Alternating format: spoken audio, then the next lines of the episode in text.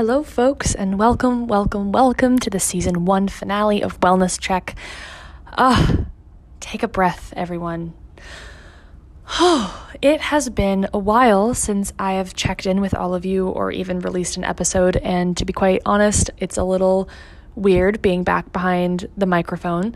Um, yeah, for those of you who don't know, at the end of August and for the entirety of September, I have been going through a huge change, uh, transition period. Um, I moved across uh, Canada to a different province. I am attending a new university. I have a new place, making new friends, have new roommates, trying to get adjusted. So, for the past month, um, I've been a little MIA from Wellness Check, um, not because I don't enjoy it, um, and I have been dearly missing you guys, um, but just because I needed some time to kind of get things under my belts before uh, jumping back into this platform here.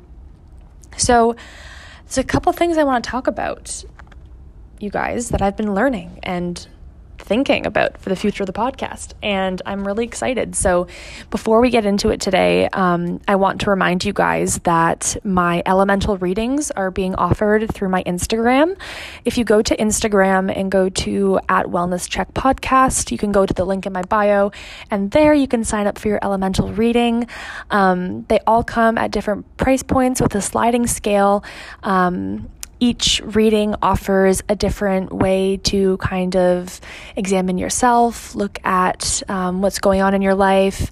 Um, you can choose for different types of readings if you're looking to just get some some insight, some clarity. I encourage you to go try my air reading um, and sign up for it. If you're looking for something more grounding, I suggest the Earth um, offering. You guys can sign up on the link in my bio. There's also one for fire, which is more leaning towards cultivating creativity and passion. And then there's my water ritual, which is focused more on um, digging deeper and really diving into the more um, chaotic underworlds of our lives and looking at those channels. So I really encourage you guys if you're interested in booking a reading with me, please go to the link in my bio. Okay, so before I get into this episode and shed some light on this week's topic and who my guest is, um, I want to first take a moment to acknowledge that I'm recording this episode on the traditional ancestral um, territory of the Musqueam people. Um, through my courses at uni um, and my own research, I've been learning a lot about how important land acknowledgements are. Um, and it's something I haven't done on this podcast before, but it's something I want to start cultivating um, into each episode um, just to acknowledge the land that um, I'm currently living on um, and the indigenous uh, caretakers of it. And there are two quotes that I found while kind of preparing for this land acknowledgement today that I want to read to you guys that kind of give some context on why land acknowledgements are so important. Um, the first one comes from Northwestern University, and it says It is important to understand the long standing history that has brought you to reside on the land and to seek to understand your place within that history. Land acknowledgements do not exist in the past tense or historical context. Colonialism is a current ongoing process, and we need to build our mindfulness of our present participation. And the second one comes from um, Mary Lyons, who's um, Leech Lake, Lake, sorry, Leech Lake Band of Ojibwe um, is where she comes from. And Mary says, when we talk about land, land is part of who we are. It's a mixture of our blood, our past, our current, and our future. And we carry our ancestors in us, and they're around us, as you all do. So I just wanted to take a moment um, to acknowledge this land. Um, I realize that land acknowledgements are not enough in the initiative to um, heal relations and begin to really look hard at the genocide and stolen land and the horrors of the past. Um, and if anyone has any suggestions on creating and cultivating um, those that reconciliation between um, the land and the indigenous people that are here, um, please let me know.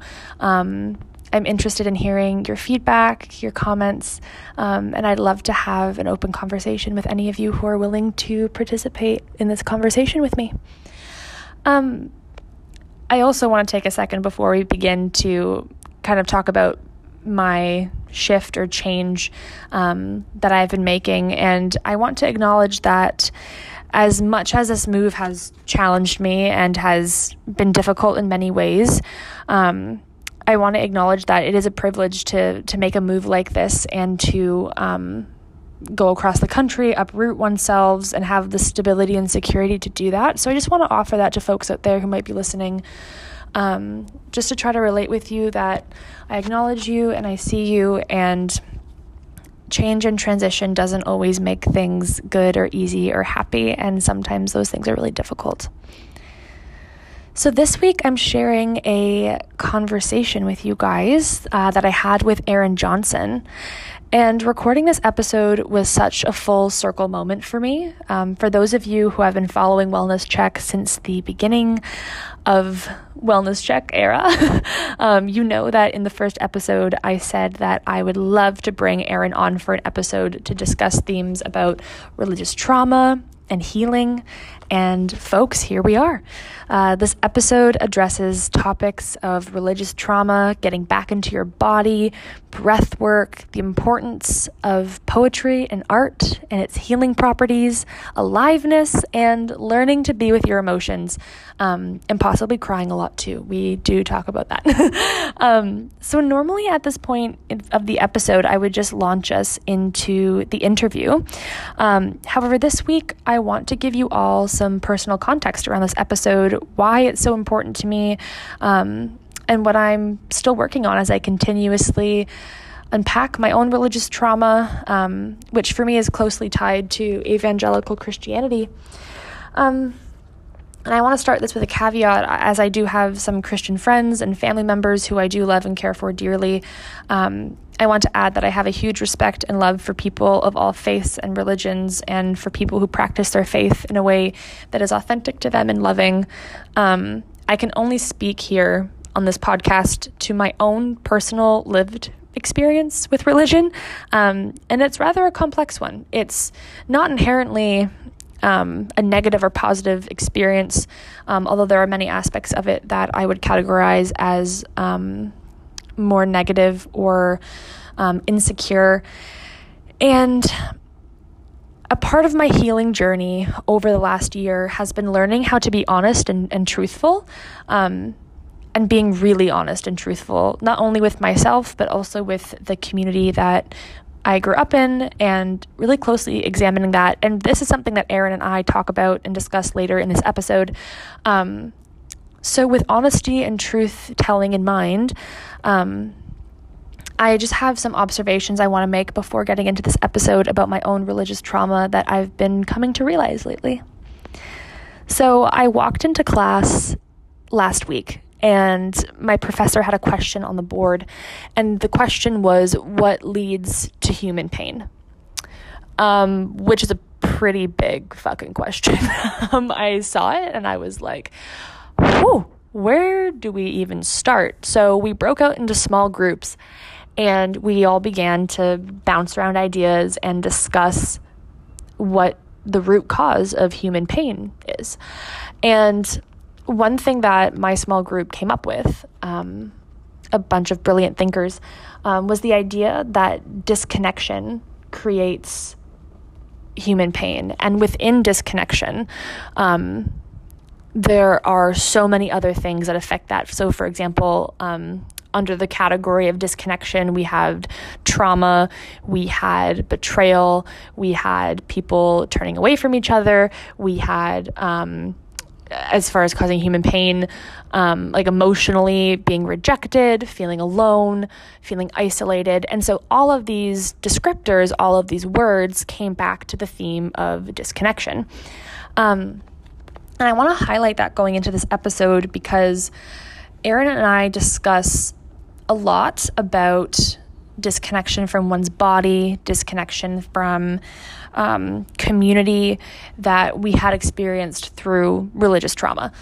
Um, and for me personally, uh, like I said, I can only speak to my own lived experience. Disconnection is something that I'm realizing now was deeply ingrained in the evangelical form of Christianity that I grew up in. Um, not only were we discouraged to or encouraged to disconnect from our own bodies um, in, in so many different ways, we are also inherently disconnected from God and disconnected from from the love. There is conditions, even though it's suggested that God's love is unconditional. It is conditional in the sense that you have to believe or um, fall under these specific categories that allow you to have um, God's love. And so, growing up as a child, um, especially as a teenager, really, because as, as, a child, I was just um, in this, and you know, it was what my family was a part of, and we went to church, and we went to I went to an all Christian school, so it was something I was around quite often. But as a teenager, um, going through my own trauma and, and, and experiencing things of the world and life, um, I began to feel really ashamed. I began to feel really um, disconnected from myself, disconnected from God, and it was always this game of of repenting and trying to connect back with God that never seemed to work or click with me, um, and that was really painful. Um, thinking about how much disconnection was curated at that time in my life, and I was talking to.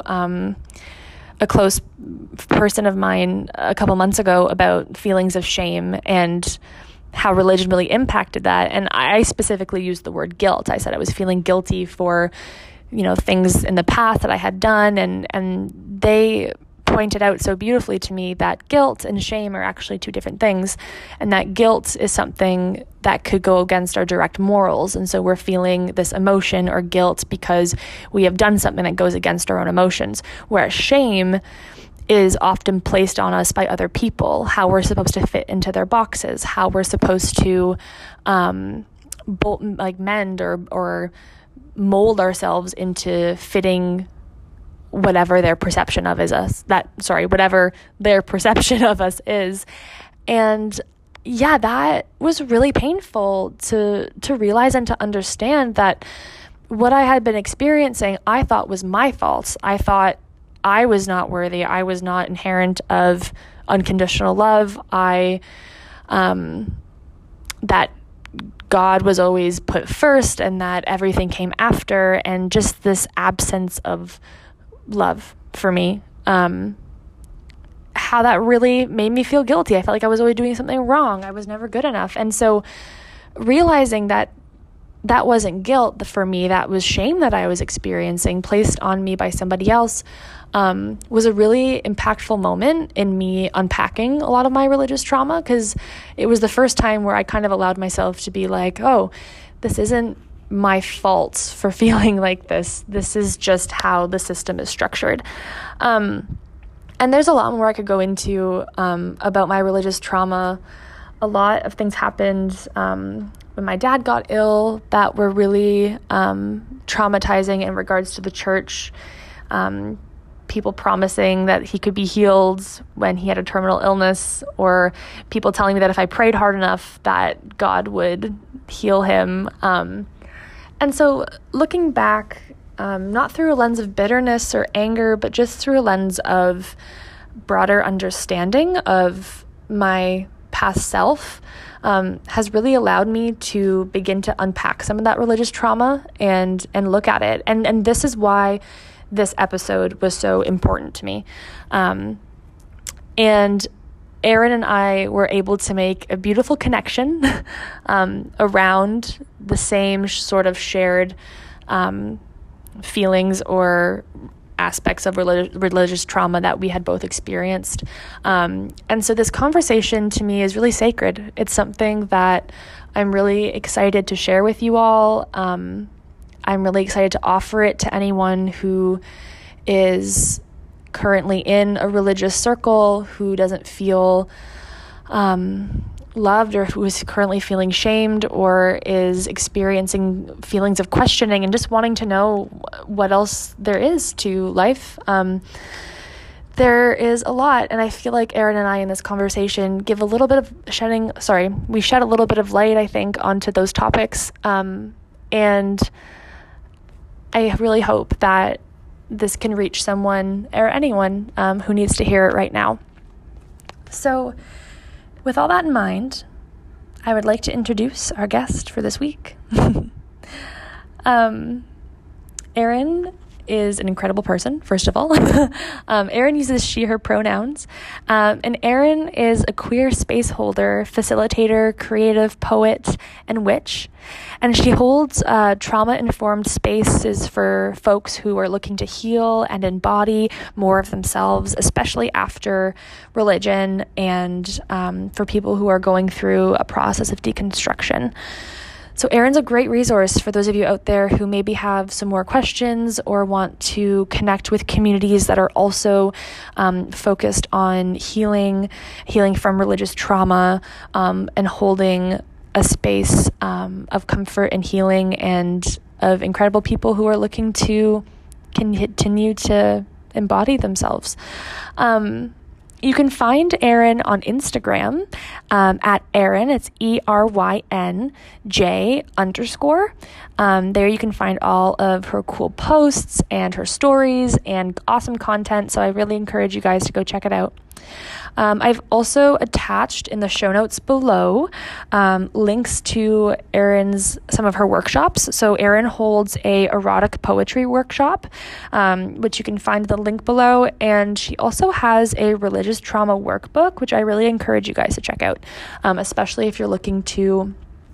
Um, begin to examine your own religious trauma or just have some interest or curiosity in it, I think it's a great resource.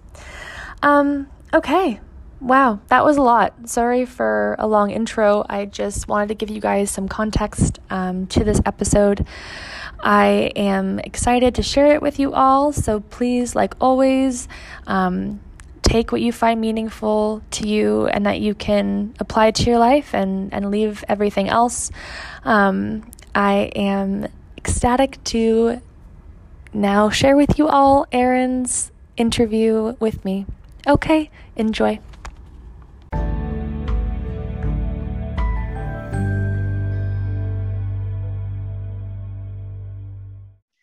Um, welcome back to Wellness Check, everyone. I am your host, Allison Winnick, and today I am joined in the studio um, by the brilliant Eryn Johnson. Um, this is such a full circle moment for me because uh, for those of you who have been listening to Wellness Check in the very first episode, you were someone that I said who I wanted to have on the podcast, and this kind of being the season finale, I feel like it's so fitting. It's kind of come all the way around. Um, Eryn, welcome officially. Thank you. You're welcome. That's so um, sweet. I'm so happy to be here. we're so excited to have you. Um, similar to you, I think we kind of start our episodes in a similar way, and I would love to hear about um, your healing journey, your journey of reclamation, um, and what's led you to the work that you're doing today. Yeah, um, I love talking about this, of course. um, and it's also such a big question. I guess mm-hmm. I can start by sharing that I grew up with a really religious family. And a lot of my journey around healing and reclamation has been about healing around religious trauma, which I didn't actually realize when I first started doing healing work and going on a healing journey. I like didn't understand that that's actually where a lot of these things I was working on were coming from. But then as I mm-hmm. started to get that lens, I was like, oh right, and this thing is connected to that, and so is this thing, and so is this thing, and so is this thing, and it's all coming back to this place. Um, so that's been a big part of my healing journey. Um, I think another big part of my journey with healing and reclamation has been about judgment that was one of the mm. first places that I really touched when I started really intentionally doing healing work, which is also not separate from religious trauma. I think people who come from a church background know how judgmental people in those spaces are encouraged to be. And we learn a lot of judging ourselves and judging other people and creating mm-hmm. hierarchies of who's good and who's bad and how do we get to be good and not bad and all of those things. Um, but a lot really clicked for me around the ways that I was judging other people because I actually didn't feel free to be myself or comfortable to be mm. myself. Um, so that's been a lot of work that I've done to land in a more more soft and open place, which is a place that feels really good for me. And judgment has this like tight, constrictive energy that I really hate, and it feels terrible. um, and bringing more openness has this like much softer, tender quality that feels mm-hmm. um, really good. And I mean, there's so much, but another big piece of it for me has also been about remembering how to feel and mm. having feelings again. yes. um, yeah, that's been so huge for me. And as we were talking before we started recording about how I was like wailing yesterday for the Pisces full moon and you were having an emotional oh. experience too, I was just thinking the other day, I'm like, did I do too good of a job remembering how to feel again? like, did I do too good? Oh, Eryn. so I go through that process all the time. I'm like so aware of my emotions now. It's like, okay, well, this is happening. It's so real. Totally. And it makes it really yep. hard. Like I used to be so easygoing and chill. And now I'm like, I'm so not easygoing and chill. I like cry all the time. I have so many feelings. I like feeling everything. my body. Yeah. so it's like the opposite of chill. But um yeah, I really wanted to, when I was a kid, align with my dad and be like him and be mm. seen as someone who was independent and didn't need people and kind of mm. reject my mom and the patriarchal gender norms that I was learning in church and um, be more like my dad, who had more of like what I could see as things that I wanted freedom and autonomy yeah. and like the ability to have a life that wasn't dependent on a partner and all those things.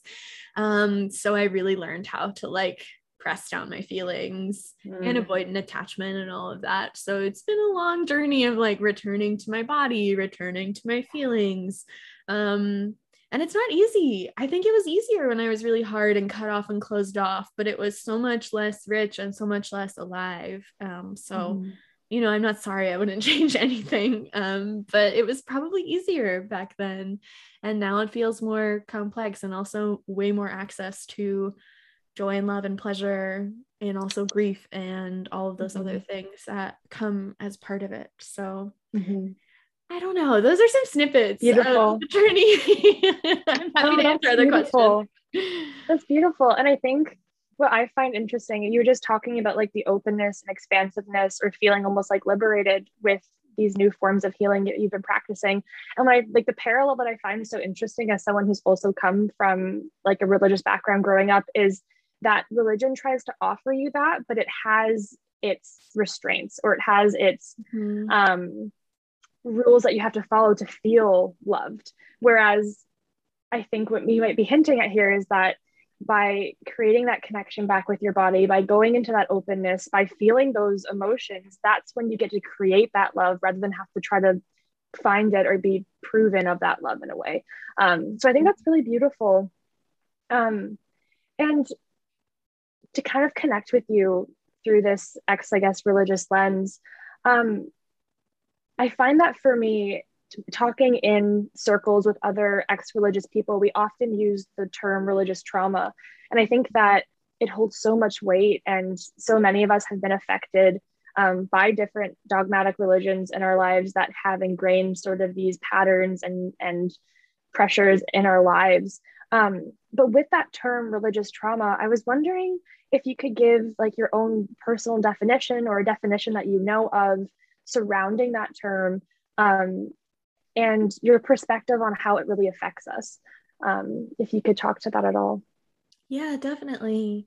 So the term like religious trauma syndrome was coined by Marlene mm-hmm. Winell, I think is how you pronounce her last name. Mm-hmm. So you could definitely share that like official definition if you want. Yeah. I think of it as the impacts of dogmatic religion and struggling mm-hmm. with the impacts of that experience. Um, I think trauma is an experience that's overwhelming and like too overwhelming for our body to mm-hmm. process. Mm-hmm. And particularly with religious trauma, that's an experience where it's not like a big, um, in some circles, that would be called like a big T event, like a one time event idea. Religious trauma is so much more. Um, for most of us anyways it's something that plays out over time happens over years in small and big ways um, so that's kind of how i think about religious trauma and like any trauma i think it shows up for people in a lot of different kinds of ways so i can mm-hmm. speak for my own experience and a lot of the ways that i've seen religious trauma show up for me being around this like underlying feeling that i am bad and I am not good enough. And that has manifested in like a million different ways in my life. It's made romantic relationships feel really difficult, where I'm always assuming that someone is mad at me because I've done something. Actually, not even just romantic relationships, but because I'm basically bad and wrong, right? I've done something bad, so they're going to leave me, or I'm unlovable, or I'm unworthy because I'm inherently bad. Um, I'm not good enough so I can't have the love that I deserve, all those kinds of things. Um, and there's also a whole piece for me of religious trauma around pleasure and sexuality and desire. Um, and that feels like it shows, it has shown up in such a somatic way I mm-hmm. think that also part of why I needed to do so much work around getting back into my body was that um, religious trauma where I learned to like dissociate from my body and um, not trust myself, not connect to pleasure or anything of my body, desire, sexuality, any of those pieces. Um, and also, I think there's something so insidious about it where it's like, I wanted God to love me. And I also wanted my parents to love me because my parents are the ones who gave me religion, right? So it's not even just mm-hmm. about wanting God to love me. It's also my parents. It's also like my core attachment figures. And it's all yeah. wrapped up in like this mess of conditional love and all these things that I'm learning. Um, and all of this fear that I feel like took up a lot of space in my body because mm-hmm. my experience with religion with evangelical Christianity, Southern Baptist Christianity was so much one of fear, being made to feel afraid of hell, of being bad, of losing God's love, of all of these different things, of straying, of getting in trouble, of being punished. Um, and so it was super fear based. I'd be curious to hear um, what your connection is to this or how um yeah how religious trauma has shown up for you if you feel like sharing anything about that. Yeah absolutely. And thanks thanks for asking. Yeah. Um similar to you i think especially as a young child constantly hearing that you are a sinner or you are unworthy or you're only worthy if and then name the list of things that you need to do to insert yeah. Yeah. Um, that created like you said a lot of fear in me. And i when i think fear comes into play there's disconnection as well. Um, and something i'm learning or relearning is that when disconnection happens that's when pain comes in and fills in those places. Um, and so for me, growing up in the church in this way, um, also attending a Christian like elementary school and high school um, was something that was fed to me in different ways growing up. And learning to walk away was the hardest thing because like you said i lost i felt like i lost a lot of security.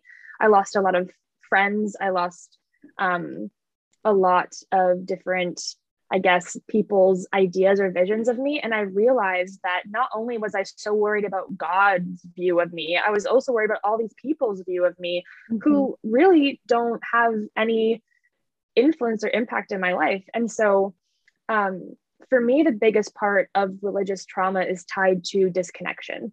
It's mm-hmm. tied to this this break, this sever between you and God or you and people because you're inherently not good enough, or you have to prove through your radical acceptance that you are mm-hmm. enough. Um, and that disconnection on a micro and macro level for the church is so fascinating to me. And it's something that I've been discussing a lot with my friends who are religious and aren't religious. Um, that I guess would be sort of how to answer that. I'm not sure if that clearly gets to the point there, but I'm yeah. really interested in the disconnect um, I mean, you can even look at it biblically, right? We're automatically disconnected from God. So we, there's a mm-hmm. bridge we have to gap there, which is painful mm-hmm. um, for me personally in my journey. So yeah, that's what I would I would say to that too. Yeah. That resonates a lot. That idea of disconnection. Mm-hmm. And I would also add like disconnection from myself. And I didn't even yes. talk about this, but disconnection from my queerness and authentic sexuality, yeah. disconnection from body, disconnection mm-hmm. from like that source self that I feel like is inside of me. It's like my best yeah. self or most loving self or whatever you want to call it, like disconnection yeah. from that place, which is so learned because mm-hmm. we learn that we're not supposed to trust that self. We're supposed to trust. God. yeah, no. Else. Absolutely. That's exactly I think what I'm getting at there is that I went so many years so far away from my body and scared of mm-hmm. it or whenever I wanted to act on pleasure or act on like my sexuality, it was such a big like, oh my God, like what am I doing? I'm the worst person ever. Like, how could I ever like be intimate with someone or myself in that way? Cause like that's just so wrong and gross and dirty. And like mm-hmm. it just created this like such a disconnect from my body, which um I kind of want to segue into mm-hmm. your workshop that you created um about getting back into your body. I had the privilege and honor of attending that workshop and, and doing it. And I, oh, Eryn, it was such a shift for me. Like it was something that just so deeply moved me and affected me. Um, so I wanted to thank you for that, first of all. Um, but I also would love to hear more about getting back into your body, that connection, um, and kind of what you have to add on that topic. Yeah, thank you so much for saying that. That really makes me so happy to hear. um, I think there's so much to it. And also, it's not like, you know, we have to get back in our bodies or we have to mm-hmm. right now. I think that can be really scary and potentially re traumatizing for people, also. Yeah. Everyone's not in the same place of wanting to like have that connection. So, just to offer that. Um, mm-hmm. But I think that for me, getting back into my body has been about a process of noticing first and foremost and learning how mm-hmm. to be more present. So I can actually notice that my body's having an experience. I can actually notice without maybe necessarily attaching a huge story to it. Oh, like my chest feels really tight, or my hands are tingling, mm-hmm. or my belly feels hot, or like whatever it is, there are all these sensations happening in my body. And if I'm not present with them and I'm not noticing and tuning in, then I miss out on that whole experience. And like, that's okay. I'm not gonna be in my body all the time. I'm not gonna be present. No. That's just like it would be exhausting like, to be in your body all the time. yeah, I'm like, no, there's just no way. Um, but I want to have access to being in my body, right? And I want to be able to be in my body when I want it, when I need it. Um, and I don't want to feel like I can't be there. So, yeah, I think it's a lot of practice around noticing and learning how to be present. And from there, we can do things also, right? Like we can think about dropping in deeper. We can think about like following sensations and what memories or images or other sensations they might lead us to. And we can play with the breath and all those kinds of things. Breath has been a huge part of my journey with my body as well. Um, but I think those are like the starting pieces for me. And then from there, it's like, yes, doing yoga and yes, doing breath work and breathing and meditating and doing ritual and pleasure practice and all kinds of stuff but it's like mm-hmm. that's not anything you can do those things and they can be fully disconnected from the body totally. you know they can just be totally for things you do it's like the presence is what's really the big thing for me mm-hmm. absolutely and um to add what you said at the beginning like when i started the workshop i went like the first four or five days like consistently and then it was like such a like rush or shock to be touching and tapping into my body that I did have to take like a few weeks with just kind of walking away from it and then coming back to it. And it's that process mm-hmm. of like learning to trust yourself again, right? That I think is yeah. also so beautiful that comes with the work that you're offering and that you're doing. Um, can you touch a little bit more on breath work too? Because that was the part of the workshop for me that I felt like really unlocked something. Like it literally felt like it just kind of clicked. And um, during that release, a lot came out. So, can you tell us a little bit more about breath work and what that is? Yeah. Um, breathwork was that for me too. Breathwork really unlocked so much. It really helped me with that whole process I was talking about, about learning how yeah. to feel a feeling again. oh God, um, yes. Yeah. So it can be quite intense.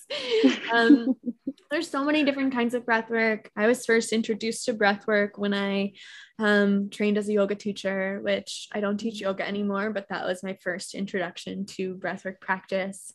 And I really loved it. And then on a retreat, I experienced the kind of breath work that I facilitate that you would have experienced in the Get Into Your Body workshop.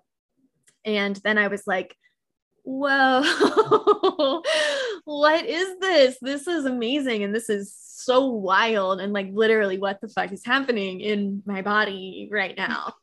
Um, and it really cracked something open in me. And I think breath work can do that for a lot of us. You know, it's just like anything, it's not right for everybody. And, you know, everyone has a unique individual experience with it. But breath work is generally just the practice of breathing intentionally the breath work mm-hmm. that I facilitate is a three part active breath that's um, intentionally supposed to support in a mo- moving emotional energy, which is why it can bring up a lot of feelings. Um, and when we talk about moving emotional energy, it's like touching those places where emotional energy, like unfelt feelings, might be kind of hard or stuck in our bodies. Um, and that just happens as part of life. Like we don't feel every feeling we have, even if we're like not trying to repress our feelings or anything. It's just like kind of impossible in the world we live mm-hmm. in with like capitalism and just everything. We can't always just like cry yes. in the middle of work or like on the subway or whatever.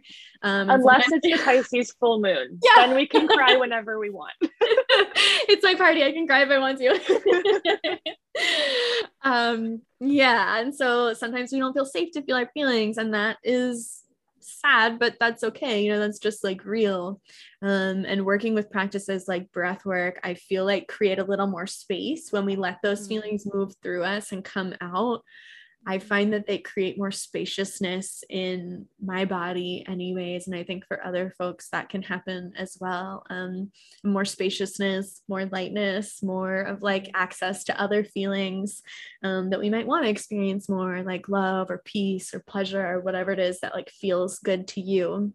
So, mm-hmm. breathwork can help with a lot of things it can resurface old trauma too, which can be really intense and it can help us feel and get things out. It can help us um, connect to a more grounded place. It's great practice for presence with the body.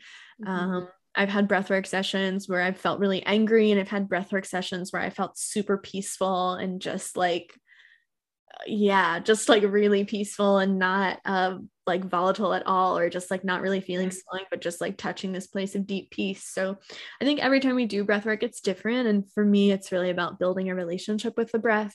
So we have mm-hmm. more access to the breath when we need it um, and when it feels good or when it doesn't feel good and we really need it anyways. yes. um, yeah. So that's a little bit about breath work. So cool. Um, thank you for sharing that.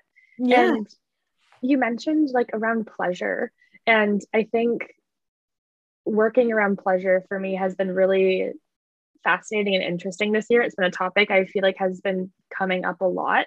Um, and so with pleasure besides breath work what are some other like modalities that you've kind of connected with or, or have used to kind of reclaim pleasure in your life um, being disconnected from it? Hmm i love that I mean, I think the pleasure work starts with the embodiment work for me.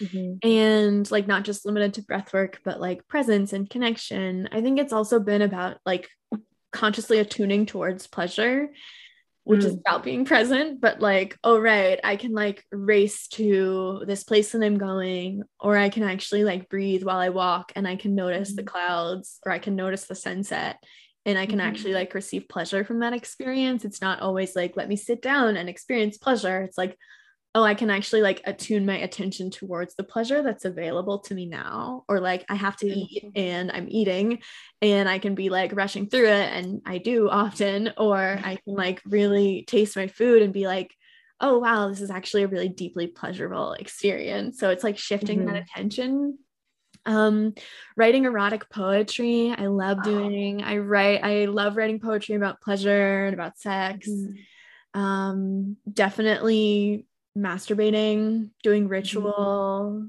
Mm-hmm. Um, yeah, I'm like, what else? Spells, all kinds of like pleasure work. I love pleasure work. It's yes. um, and it's yeah, it's been deeply healing for me. What about you? Totally. What pleasure practices do you uh, have or think about? What's helped you? Yeah, uh, similar to what you were talking about, getting in touch with just the things around you and kind of creating a space that's just pleasurable in its essence has been something I've been working on. Um, and like you said before, reconnecting with my body, something that it's still a journey, still working through. So trying to find that intimacy with myself and pleasure. Um, but for me, so I've currently just moved to this like new place, and um, I think the pleasure of like, I mean, change and transition isn't always pleasurable. There's a lot of things that happen that force mm-hmm. change or transition.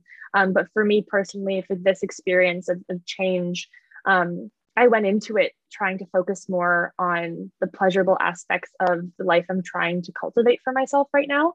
Um, so spending a lot of time in nature, mm. um, connecting with water energy, mm. something as I have a lot of air and fire in my chart, and so astrologically, so mm. connecting with water energy is has been really important to me, and kind of getting to know the deeper parts of myself through water, working with water and pleasure um, has been fun from like a ritualistic aspect. Um, but yeah, those are some of the things I've been been working on as well. That's so beautiful. I love the yeah. connection to water. Mm-hmm. I'm so glad you mm-hmm. said nature too. I feel like nature mm-hmm. has so much mm-hmm. to teach us about literally everything, but such a good teacher for presence. I always yes. feel that when I'm like actually in nature and like just like looking at the water moving or the leaves yeah. and like how the sunlight is like changing all the time through the leaves and it's all beautiful, but it's all different. It's like such a good teacher about being present with what's actually happening mm-hmm. and, like, and, slowing down. yeah, yeah, down so much. Mm-hmm. Absolutely. Um, Eryn, can we talk about your poetry? Yeah. yeah you mentioned you mentioned um, your erotic poetry. I know you write poetry. Um, first of all, can you share? Do you have any like workshops or things that you offer to people as far as poetry? Anything that you have to kind of give? And then let's talk about what you write and maybe even hear a poem from you. yeah, yeah, totally.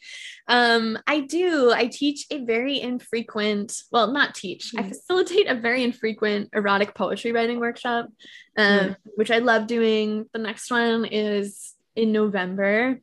Um, but I really love holding space for other people to write pleasure that or write write pleasure write poems that feel healing around like pleasure and sexuality and eroticism um, I don't only write erotic poetry though. Mm-hmm. I write poetry about my life and I write poetry about healing and about mm-hmm. feelings and about where I'm at. So yeah, I've been I'm working on my first poetry collection. I've been writing oh, it for a long time. thank you, thank you. Um, and the collection is called Moon Sign, and oh, it's really tracing a journey with religious trauma and with family and past relationships into mm. queerness and coming out and into accessing more freedom and into healing. So not that it's so linear as that, but um yeah, yeah, those are kind of the topics I'm really touching with poetry these days, but I write whatever is in my heart and I write like for myself too. I think mm-hmm. I'm excited to put out the collection and that feels really cool, but I wrote all those poems for me to like process and to be with my feelings and to like make sense of what was happening. And writing poetry and creative expression of all kinds feels really healing and supportive for me. So i'm really grateful to have that as a medium. Oh that's beautiful. Um would you be willing to share one of your poems with us today? Yeah i would love to. Yeah? Oh we would be honored to hear you read Yay! I have one up. Let me get mm-hmm. it. Um, it's called End Scene, mm. and it is about coming out. I came out to my family this summer. Um, mm. That's what it's about. So it's called End Scene. You know, that's a choice we disagree with. Breeze rolls through my car, and I have never felt more alive. We probably wouldn't come to your wedding. I lit myself on fire, and this is what emerged. Do you think you would be doing this if you weren't living where you live around all those people who make you think this is normal when it's not? My ribs crack open and a cloud of butterflies emerges. When your sister was having her life crisis, I specifically asked you if you were gay and you said no. We kiss in my car, at Home Depot, in the stairwell, at the park, in the doorway, in the tent, in the yard of the old man from Craigslist who we buy our kayaks from. But you just dated a man for three years. The water is cold, but I am not afraid. I pull them and all their bare skin towards me for the lily pads and the whole world to see. I just think if you had a relationship with Jesus, you wouldn't make this choice. What is the word for when all the fragmented parts return home? I never wanted this issue to be part of my life. Somewhere, my queer ancestors clap their hands, and I take a bow for all of us. Eryn, thank you for sharing that. Um, sorry, I'm getting really emotional. yeah, that's okay. That Me too. incredible and beautiful and moving. And I love the way you work with it's almost like maybe the dialogue that you had had with your family in between the scenes of queer connection and beauty and your love. And that is so powerful. Um wow. Sorry i'm just taking a breath. no okay. That's really sweet. Thank you. That's beautiful. Thank you for sharing that. Um i yeah i want to take a moment to just kind of absorb that and really give it its space and all of its beauty. Um, and grief you can really feel the moving almost like you said like water energy moving that grief up and down through the way that you've written that beautiful poem. Um, is there anything you'd like to share or talk about um, in regards to the poem? Um, and share with our listeners sure yeah um, thank you for those reflections and yeah. yeah i think when you say grief like grief has really mm-hmm. been the word of the summer plus for me.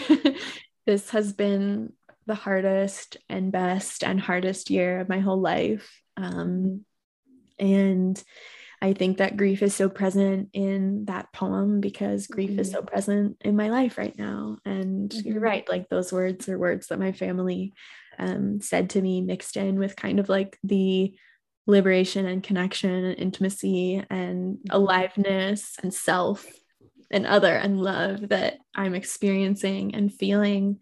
Um, and I think a lot about how in this time in my family, I'm probably the first person who is actually able to like live a queer life. Um, and so it feels like yes, I'm doing it for me. I'm doing it because that's authentic to me and that's my desire and that's who I am. But it also, like, nothing I do feels disconnected from my ancestors as well. And I don't know, but I imagine because queer people are everywhere and we always have been, that I have queer ancestors in the past who weren't able to live queer lives or be their authentic selves the way that I'm able to now. And, you know, it doesn't come without a cost. Um, there's been yeah, a lot of severedness with my family through this um, but it's true that like i'm actually able to live this way and have queer relationships and talk about it on this podcast and be okay. And um, that feels healing for me and i like to think that it's healing for them too.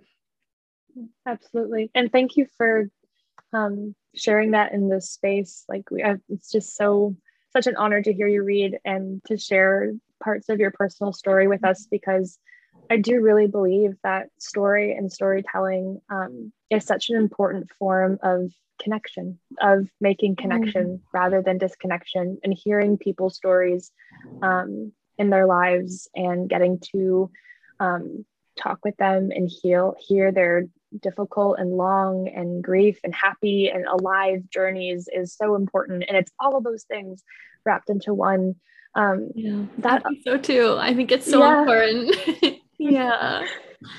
That um aliveness. Mm. i love that. I love that term being alive feeling alive because there have definitely been parts in my life where you don't feel so connected to life in its full huzzah joy and like moments. Um, can yeah. you talk a little bit about claiming those livelihood moments in your life this year um, how that's felt for you. Yeah. I think I like to say aliveness because that's actually the thing I'm trying to feel it's mm-hmm. not happy. I mean, I love to feel happy, of course. Who doesn't totally. love that, you know? But like, I'm actually trying to feel alive. I'm actually trying yeah. to feel like the full scope of my experience and my life and my heart, and not just feel the feelings that feel really good. And mm-hmm. I do feel really alive when I am connected to my grief, even though I'm also holding all this heaviness or to my sadness or my loneliness or my anxiety or my anger like those things i do mm-hmm. feel alive in those experiences and that's like a i don't know like a 3d full color way of experiencing life that i deeply want to have mm-hmm. and that's kind of been this year there have been these like really hard low moments and there have been these just really high ecstatic joyful experiences there's been a breakup, there's been falling in love, there's been a breakup with my family, there's been a lot of different things, um, a lot of change and transition and moving and uprooting and rooting into new relationship and all of those things. Um, and somebody said this somewhere, which is unspecific and unhelpful. I don't remember who, but I didn't say it. But the idea is that you're only as alive as you are open to being annihilated.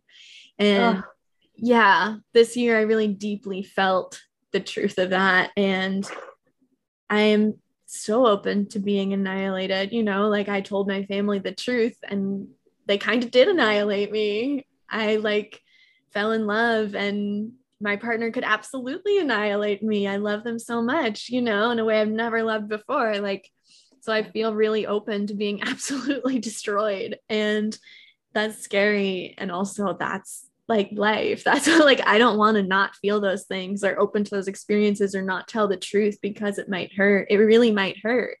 Um, but I think it's worth it. And I think that I'm trusting that I'm okay and that mm-hmm. I can be mm-hmm. okay and be mm-hmm. resilient um, no matter what happens, that I can survive.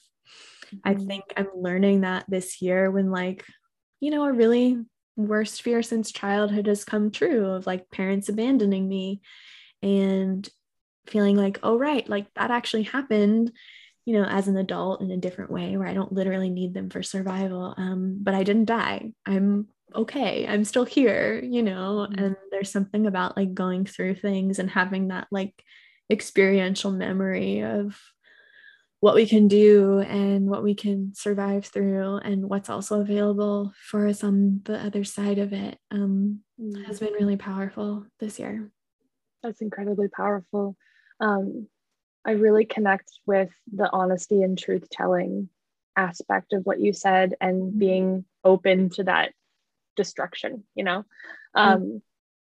a a post that i think actually you wrote i that one of the first posts i read from you actually um, earlier this year was about um, lo- like truth telling but also how religion also creates us to lie in different ways lying to our family about um, our identity about our life of keeping parts of ourselves hidden feeling that we have to like tiptoe around these certain topics and things. Um, and hearing your story and hearing how you've been able to claim that that truth and honesty in your life is so empowering um, not only for myself but i think for so many um, of us so thank you for sharing that um, here in this space today Yeah, thanks for asking. It can be really hard to tell the truth, you know, yeah. especially when we have this religious background that's like, you should lie. And I have this culture in mm-hmm. my family that's like, you should lie. If the truth is going to be upsetting, you should not tell yes. it. Um, and that's really, it's really hard to go against that programming. But I've just yeah. found this year, especially, of really needing to put that to rest and being like, mm even if the truth is going to hurt, I have to tell it. And even if the truth is going to hurt, I want to hear it. Um, and to like, yeah, move towards what feels scary instead of always away from. Absolutely. Um, and to kind of go along with this topic, you you recently posted something, I think in the summertime, about um, it was a post and had a quote of yours, and it said, "Sorry, I'm just trying to find it." Yeah. Um, I'm I'm an adult and I'm allowed to have a life that makes my family uncomfortable. And mm-hmm. I read that at a time where I was in a situation where I was surrounded by different family members. Um, we were gathered together somewhere who have very different walks of life than me. Um, and reading that, I was sitting on the couch just like scrolling through Instagram. I remember exactly when I saw it. I was like, mm-hmm. oh, okay, like this is going to be okay. Like I'm allowed to have this life that I have. I'm allowed to cultivate the life that I want. I don't need to get caught in this routine of people pleasing all the time. Um, I was wondering if what are some like words of encouragement you would give folks who are kind of navigating those difficult spaces of family and um, of cultivating the life that you desire and and are pursuing for yourself? Oh, it's so hard. Yeah. I think what I want to say is that it's true. You are allowed to have a life that makes people, your family, anyone else uncomfortable. Like, that's okay. And I think mm-hmm. something I also wrote in that post is like, or maybe a different one is I don't owe anyone, not my family, mm-hmm. not anyone else, a life that makes them happy. But that's actually what I owe to myself, right? I owe myself mm-hmm. a life that makes me happy. And I think we all do. And I think I would say build up your support. Like, don't try and do all this stuff alone. Like, let yourself be supported and seek out like friends and community and therapy and healing space and whatever else you need, chosen family, all those things um, and practices too that can support you because it's really real. It's hard to break out of family patterns. It's hard to make your family uncomfortable. It's hard to like be your authentic self when no one's cheering for you. No one wants this for you. And they would rather you be small and stay the same and let them be comfortable and not have to change or be confronted or have uncomfortable feelings. But like you're not responsible for your family's mm-hmm. feelings about who you are. And at the end of the day, I think it's about living by your own values and you know, I talked to my mom about how I'm out of integrity with her values, but I'm not out of integrity with mine. And mm. I choose to live by my own values, not hers. So we don't actually have a problem. You know, the problem is with her not understanding that I have my own values and I get to live by those. But yeah, I think it's so much more about staying in integrity with ourselves. And like, mm. if we're not, then yeah, that's a problem. um, but if yeah. we are and people just, don't like that, don't accept it, want you to stay in line with their values and what they think is important and what makes them comfortable. I think that is the key to living a small and sad life and feeling really dissatisfied. Um, mm-hmm. So I guess that's what I would say. And also, it's really hard. and if you cry a lot, then yeah, me too. Yeah. Same. We're all out here just just crying. Get by. yep. oh, Eryn, thank you for that. Um, I just really love what you said there about um, you know, like we don't have a problem here. Like these are my values and my integrity, mm-hmm. and living by that, um, I think, is beautiful and an incredible way to um, approach approach that. That's amazing. Um, I know we're kind of running out of time here, but um, do you have anything you'd like to wrap up with, to close up with? Anything else you'd love to share? Um, we'd love to hear it. I don't know. I don't think so. I think mm-hmm. just like the thing that I'm always telling myself and maybe it will feel helpful for helpful for someone else to hear so i'll just tell you as well like there's nothing wrong with you and there's nothing about you that mm-hmm. needs fixing um, i think healing is so much more about figuring out who we're not and thought we were supposed to be than trying to like change who we are fix our broken selves or any of that bullshit like i yep, don't yep. buy it i think that we are all inherently just okay and good and fine and perfect and wonderful. And um, that there's nothing about us that's actually wrong. Healing isn't about fixing that. It's about fixing the impacts of living under these fucked up systems and programming and broken attachment and all those kinds of things. Um, so i guess that's what i will close with That is beautiful and a great way to end this episode.